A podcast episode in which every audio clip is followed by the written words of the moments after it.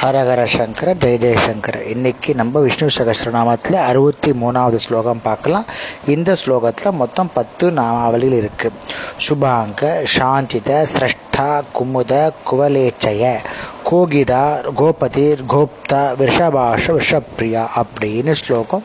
இந்த ஸ்லோகத்தில் மொத்தம் பத்து நாமாவளிகள் இருக்கு. அந்த பத்து நாமாவளிகளை இப்போ பார்க்கலாம். சுபாங்க அப்படின்னா அழகிய உருவத்தை தரிப்பவர். மங்களமான அவயங்கள் உள்ளவர். மங்களத்திற்கான ஞானம் அளிப்பவர். அதனால் அம்ப அதனால் விஷ்ணு பகவான் சுபாங்கா என்ற நாமத்தால் அழைக்கப்படுகிறார்.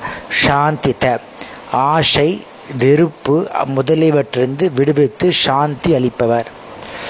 மோட்சத்தை அளிப்பவர். அதாவது நம்ம சம்சார துன்பங்களை களைஞ்சு அதற்கு சாந்தியை கொடுப்பவர். அதனால சாந்திதா என்று அழைக்கப்படுகிறார்.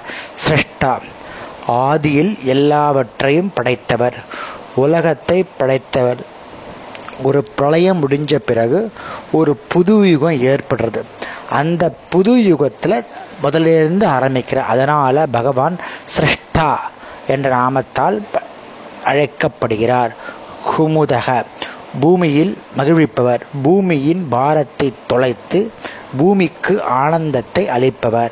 அதனால் பகவான் குமுத என்ற நாமத்தால் அழைக்கப்படுகிறார். குவலேச்சய ஆதிசேஷனுடைய மடியில் சயனித்து இருப்பவர். ஜலத்தில் சயனித்து இருப்பவள். பத்ரிகாசிரமத்தில் சயனித்து இருப்பவர். அல்லது பூமியினுடைய பலத்திற்காக ஸ்வேத விதத்தில் சயனித்து இருப்பவர். பூமியின் மாற்றத்தில் ஆசை உள்ளவர். பூமியையும் சக்தியையும் கையில் பெற்று இருப்பவர். அதனால் அவர் குவலேச்சையா என்ற நாமத்தால் அழைக்கப்படுகிறார். அடுத்தது கோகிதா. கோவர்தன மலையை தாங்கி பசுக்களை காத்தவர்.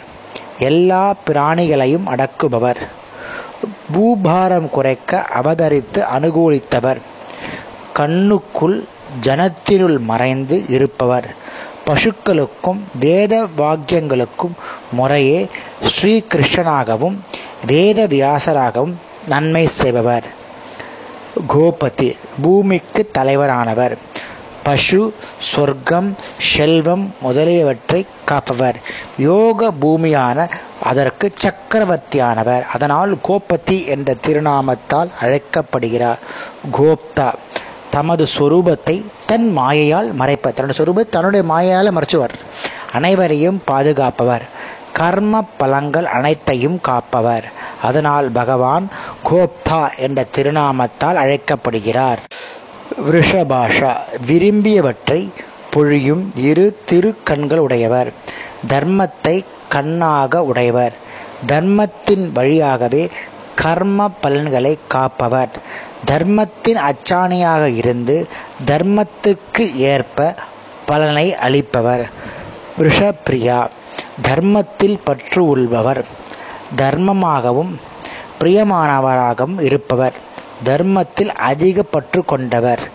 தர்மங்களில் பகவான் பகவானே தர்மம் என்ற நேரில் இருப்பவர். அதனால் விஷப்பிரியா என்ற நா நாமத்தால் விஷப்பிரியா என்ற நாமத்தால் அழைக்கப்படுகிறார். இன்னைக்கு நம்ம பத்து நாமாவளியை பார்த்தோம். நாளைக்கு அடுத்த ஸ்லோகத்தை அடுத்த நாமாவளி பார்க்கலாம். ஹரஹர சங்கர ஜெய ஜெயசங்கர